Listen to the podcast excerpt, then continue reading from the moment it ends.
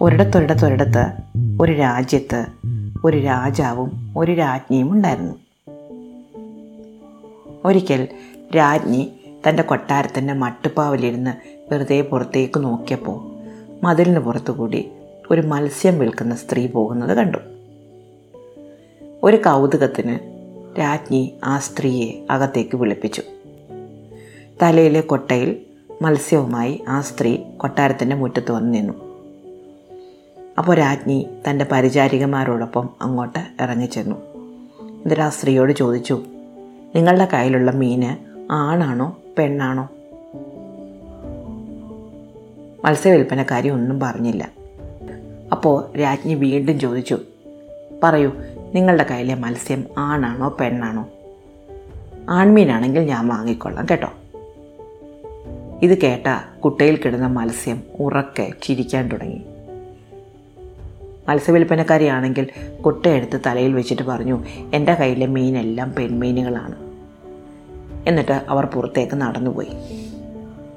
രാജ്ഞി ആകപ്പാടെ സ്തബ്ധയായിപ്പോയി. ആരോടും ഒന്നും മിണ്ടാതെ രാജ്ഞി അന്തപുരത്തിലേക്ക് പോയി. വൈകിട്ട് രാജാവ് എത്തുമ്പോൾ രാജ്ഞി ആകപ്പാടെ വിഷമിച്ചിരിക്കുന്നു. രാജാവ് കാരണം തിരക്കിയപ്പോൾ രാജ്ഞി പറഞ്ഞു എന്നെ ഒരു മത്സ്യം കളിയാക്കി. കളിയാക്കി ചിരിച്ചു. രാജാവ് പറഞ്ഞു അതെങ്ങനെ പറ്റും? ഒരു മത്സ്യം നിന്നെ എങ്ങനെ കളിയാക്കും? നിനക്ക് തോന്നിയതാണ്. രാജ്ഞി പറഞ്ഞു അല്ല എനിക്ക് തോന്നിയതല്ല. ഒരു മത്സ്യം എന്നെ കളിയാക്കി ചിരിച്ചു. എനിക്കതിന്റെ കാരണം അറിയണം എന്തിനാണ് ആ മത്സ്യം എന്നെ കളിയാക്കി ചിരിച്ചത്? ഇത് രാജ്ഞിയുടെ വെറും തോന്നലാണെന്ന് പറഞ്ഞ് രാജാവ് സമാധാനിപ്പിക്കാൻ ശ്രമിച്ചെങ്കിലും രാജ്ഞി ആകപ്പാടെ ദുഃഖിതയായി തീർന്നു. ഈ ദുഃഖം പെട്ടെന്ന് മറക്കും എന്നാണ് രാജാവ് കരുതിയതെങ്കിലും ദിവസങ്ങളോളം രാജ്ഞി ഊണും ഉറക്കവും ഉപേക്ഷിച്ച് സങ്കടപ്പെട്ട് തന്നെയിരുന്നു. രാജ്ഞി ഉറപ്പിച്ച് പറയുന്നത് ഒരു മത്സ്യം രാജ്ഞിയെ കളിയാക്കി ചിരിച്ചു എന്ന് തന്നെയാണ്. ആ മത്സ്യവില്പനക്കാരിയെ കണ്ടുപിടിക്കാൻ നടത്തിയ ശ്രമങ്ങളൊന്നും വിജയിച്ചതുമില്ല. രാജാവ് തന്റെ അതിബുദ്ധിമാനായ മന്ത്രിയെ വിളിച്ചിട്ട് പറഞ്ഞു എത്രയും പെട്ടെന്ന് എനിക്ക് ഈ സമസ്യയ്ക്ക് ഒരു ഉത്തരം കണ്ടുപിടിക്കണം. എന്തിനാണ് ആ മത്സ്യം രാജ്ഞിയെ കളിയാക്കി ചിരിച്ചത്? നിങ്ങൾക്ക് ഞാൻ ആറ് മാസത്തെ സമയം തരാം. ആറ് മാസത്തിനകം ഈ പ്രശ്നത്തിന് ഒരു പരിഹാരം കണ്ടുപിടിച്ചില്ലെങ്കിൽ തല ഞാൻ വെട്ടിയെടുക്കും. മന്ത്രി ആകെ വിഷമിച്ചു പോയി മന്ത്രി ഒരുപാട് ശ്രമിച്ചിട്ടും മത്സ്യത്തിനെയോ മത്സ്യവില്പനക്കാരിയോ മത്സ്യം ചിരിച്ചതിന്റെ കാരണമോ കണ്ടുപിടിക്കാൻ പറ്റിയില്ല. ആറുമാസം അടുക്കാറായപ്പോൾ മന്ത്രി തന്റെ കുടുംബത്തോടൊപ്പം ഒരു യാത്ര പോയി. നഗരത്തിന് അതിർത്തിയിലുള്ള ഒരു ചെറിയ വീട്ടിൽ ചെന്ന് അവർ താമസമായി. എന്തായാലും മരണം അടുക്കാറായി. കുറച്ച് ദിവസം സമാധാനമായി സ്വസ്ഥമായി ജീവിക്കാം എന്നാണ് അദ്ദേഹം കരുതിയത്. രാജ്യത്തിന്റെ അതിർത്തിയിൽ മനോഹരമായ ഒരു ഗ്രാമമുണ്ടായിരുന്നു. ആ ഗ്രാമത്തിലെ ഒരു കർഷകൻ ഒരിക്കൽ തീർത്ഥാടനത്തിന് പോയി. കുറച്ച് ദൂരെയുള്ള ഒരു ക്ഷേത്രത്തിലാണ് തീർത്ഥാടനത്തിന് പോയത്. തീർത്ഥാടനത്തിന് പോയി തിരിച്ചു വന്ന കർഷകന് വഴിയിൽ വെച്ച് ഒരു കൂട്ടുകാരനെ കിട്ടി. സുന്ദരനായ ഒരു യുവാവ്. യുവാവ് കർഷകനൊപ്പം നടന്നു തുടങ്ങി. നീണ്ട വഴിയാത്രയിൽ ഒരു കൂട്ടുണ്ടല്ലോ എന്ന് കരുതി കർഷകൻ ആ യുവാവിനെ ഒപ്പം കൂട്ടുകയും ചെയ്തു. അങ്ങനെ അവർ രണ്ടുപേരും കുറേ നേരം നടന്നപ്പോൾ യുവാവ് വൃദ്ധനായ കർഷകനോട് ചോദിച്ചു മുന്നോട്ടുള്ള യാത്രയിൽ നിങ്ങൾ എന്നെ എടുക്കുമോ? ഞാൻ നിങ്ങളെ എടുക്കണോ? വെറുതെ ഇങ്ങനെ നടക്കുന്നതിലും ഭേദം അതായിരുന്നു. കർഷകന് അത്ഭുതം തോന്നി. കണ്ടാൽ യോഗ്യനായ ഇവൻ ഒരു മണ്ടനാണോ? എന്ന് അയാൾക്ക് സംശയം തോന്നി. അയാൾ മറുപടിയൊന്നും പറഞ്ഞില്ല. ചെറുപ്പക്കാരൻ ഓരോ ലോകകാര്യങ്ങളും പഴങ്കഥകളും പറഞ്ഞുകൊണ്ട് കൂടെ നടക്കാൻ തുടങ്ങി.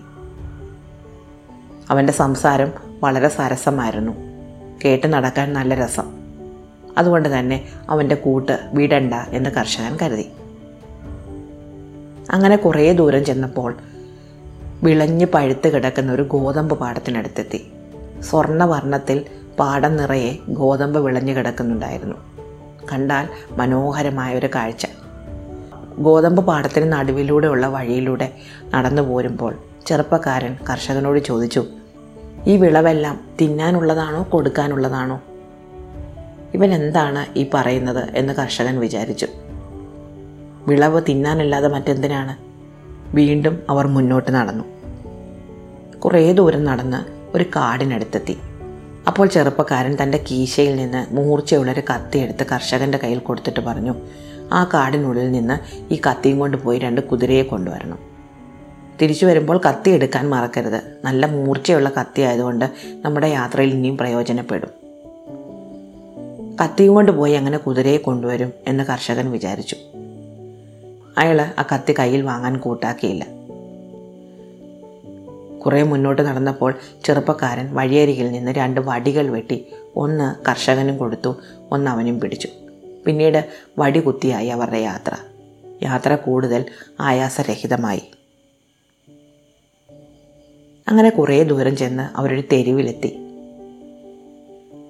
വളരെ നേരം നടന്നു വന്ന അവർ വല്ലാതെ ക്ഷീണിതരായിരുന്നു. എവിടെയെങ്കിലും ഒരഭയം കിട്ടിയിരുന്നെങ്കിൽ എന്ന് രണ്ടുപേരും ചിന്തിച്ചെങ്കിലും ആ നഗരത്തിലെ ഒരാൾ പോലും അവരെ നോക്കുകയോ എവിടെ നിന്ന് വന്നെന്നോ എന്തിനു പോകുന്നുവെന്നോ തിരക്കുകയോ ചെയ്തില്ല. ഭക്ഷണം കഴിക്കാനോ വെള്ളം കുടിക്കാനോ പറ്റിയ ഇടങ്ങളൊന്നും അവർ കണ്ടതുമില്ല. ചുറ്റുപാടും നോക്കിയിട്ട് ചെറുപ്പക്കാരൻ പറഞ്ഞു ഇതൊരു ശ്മശാനമാണ്. കർഷകന് ദേഷ്യം വന്നു. ഇത്രയധികം ആൾക്കാർ നടക്കുന്ന തിരക്കുള്ള ഒരു തെരുവ് നോക്കിയാണ് പറയുന്നത് ശ്മശാനമാണെന്ന്. വൃദ്ധൻ ദേഷ്യപ്പെട്ട് മുന്നോട്ട് നടന്നു. പിന്നാലെ ചെറുപ്പക്കാരനും. കുറേ ദൂരം ചെന്നപ്പോൾ അവർ ശരിക്കും ഒരു ശ്മശാനത്തിനടുത്തെത്തി. അവിടെ ഒരു സംസ്കാര കർമ്മം നടക്കുന്നുണ്ടായിരുന്നു ഒരു ശവം സംസ്കരിക്കുന്നുണ്ടായിരുന്നു. ചടങ്ങൊക്കെ കഴിഞ്ഞ് പുറത്തിറങ്ങിയ ആൾക്കാർ വഴിയാത്രികർക്ക് ഭക്ഷണം വിതരണം ചെയ്യുന്നുണ്ടായിരുന്നു. അവിടെ നിന്ന് യാത്രികരായ രണ്ട് പേരും വയറു നിറയെ ഭക്ഷണം കഴിച്ചു വെള്ളം കുടിച്ചു. അപ്പോൾ ചെറുപ്പക്കാരൻ ആ ശ്മശാനത്തിലേക്ക് നോക്കി പറഞ്ഞു എത്ര മനോഹരമായ നഗരം. വൃദ്ധൻ ഉറപ്പിച്ചു ഇവനൊരു തനി മണ്ടൻ തന്നെ. എന്തായാലും കൂട്ടുവിടണ്ട.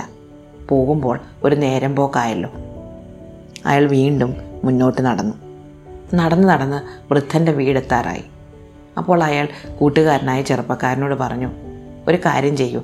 യാത്രയാവാറായി. ഇന്ന് എന്റെ വീട്ടിൽ വന്ന് തങ്ങൂ. നാളെ രാവിലെ താങ്കൾക്ക് യാത്ര തുടരാം. ഇത് കേട്ട ചെറുപ്പക്കാരൻ വൃദ്ധനോട് ആശങ്കയോടെ ചോദിച്ചു എനിക്ക് വരുന്നതിന് വിരോധമൊന്നുമില്ല. പക്ഷേ താങ്കളുടെ വീടിന്റെ തൂണിന് ആവശ്യത്തിന് ബലമുണ്ടോ?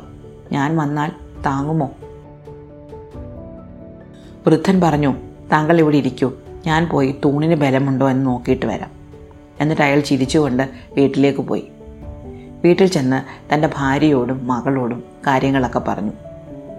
മരമണ്ടനായ ഒരുത്തനെ തനിക്ക് കൂട്ടുകിട്ടിയിട്ടുണ്ടെന്നും ചിരിക്ക് വകയായെന്നും അയാൾ പറഞ്ഞു. എന്നിട്ട് വഴിനീളെ ഉണ്ടായ സംഭവങ്ങളൊക്കെ വിവരിച്ച് കേൾപ്പിച്ചു.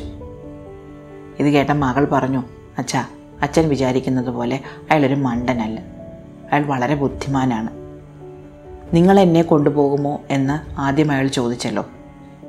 അതിനർത്ഥം യാത്ര രസകരമാക്കാൻ കഥകൾ ഞാൻ പറയണോ അതോ താങ്കൾ പറയുമോ എന്നായിരുന്നു. അച്ഛനൊന്നും പറയാഞ്ഞതുകൊണ്ട് അയാൾ കഥകൾ പറഞ്ഞു തന്നു. അതിനുശേഷം പാഠം കണ്ടു. പാഠം തിന്നാനുള്ളതാണോ കൊടുക്കാനുള്ളതാണോ? എന്ന് അയാൾ ചോദിച്ചതിനർത്ഥം ആ പാടത്തിന്റെ ഉടമയ്ക്ക് ഒരുപാട് കടമുണ്ടോ എന്നാണ്. ഒരുപാട് കടമുള്ള ആളാണെങ്കിൽ അത്രയധികം വിളവ് കിട്ടിയത് വിൽക്കുകയേ ഉള്ളൂ. സ്വന്തം ആവശ്യത്തിന് എടുക്കുകയില്ല. മൂന്നാമത് കത്തി കൊണ്ട് കുതിരയെ കൊണ്ടുവരാൻ പറഞ്ഞു. അയാൾ അച്ഛനോട് രണ്ട് വടി വെട്ടിക്കൊണ്ട് വരാനേ പറഞ്ഞുള്ളൂ. വടി കുത്തി നടന്നാൽ യാത്ര ആയാസരഹിതമാകും. കുതിരയെ വാങ്ങിയാലും അതുതന്നെയല്ലേ പ്രയോജനം? യാത്ര കുറച്ചുകൂടി ആയാസരഹിതമാകും. അടുത്തത് നഗരത്തിനെ പറ്റി അയാൾ പറഞ്ഞതാണ്. നഗരം ശ്മശാനം പോലെ ഇരിക്കുന്നു എന്ന് പറഞ്ഞതിനർത്ഥം അവിടുത്തെ ആൾക്കാർ ദയയില്ലാത്തവരാണെന്നാണ്. നടന്നു തളർന്ന വഴിയാത്രികരായ രണ്ടുപേരെ കണ്ടിട്ട് ഒരാൾ പോലും ഒന്ന് സഹതപിക്കുകയോ ഒരു തുള്ളി വെള്ളം കൊടുക്കുകയോ ഒരു നേരത്തെ ഭക്ഷണം കൊടുക്കുകയോ ചെയ്തില്ല. അച്ഛനൊരു വൃദ്ധനാണ്. അച്ഛനെ ആരും പരിഗണിച്ചില്ല. അതുകൊണ്ടാണ് അയാൾ നഗരത്തിനെ ശ്മശാനം എന്ന് പറഞ്ഞത്. അതേസമയം ശ്മശാനത്തിലോ വഴിപോക്കരായ നിങ്ങൾക്ക് അവർ ഭക്ഷണം തന്നു. അതുകൊണ്ടാണ് അയാൾക്കതൊരു മനോഹരമായ നഗരമായി തോന്നിയത്. എവിടെയാണോ സ്നേഹവും കരുതലും ഉള്ളത് അവിടെയാണ് ജീവിതമുള്ളത് അയാൾ അച്ഛനോട് ചോദിച്ചത് അയാളെ താങ്ങാനും മാത്രം നമ്മളുടെ വീടിന്റെ തൂണിന് ബലമുണ്ടോ? എന്നാണ്. അതിനർത്ഥം അയാൾക്ക് കൂടി ഭക്ഷണം കൊടുക്കാനുള്ള വക നമ്മളുടെ വീട്ടിലുണ്ടോ? എന്നാണ്. അതിന് മറുപടി ഞാൻ അയാൾക്ക് കൊടുത്തുകൊള്ളാം പെൺകുട്ടി അകത്തുപോയി വലിയൊരു തളികയിൽ ഒരു ചെറിയ കിണ്ണത്തിൽ നെയ്യും പന്ത്രണ്ട് പലഹാരങ്ങളും ഒരു പാത്രം പാലും വെച്ചു.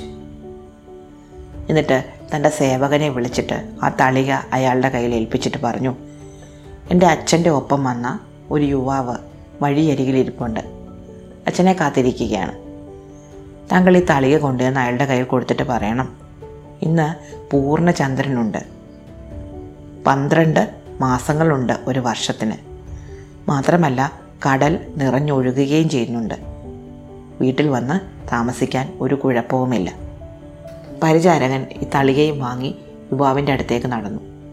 പാതി വഴിയിലെത്തിയപ്പോൾ അയാളുടെ മകനെ കണ്ടു.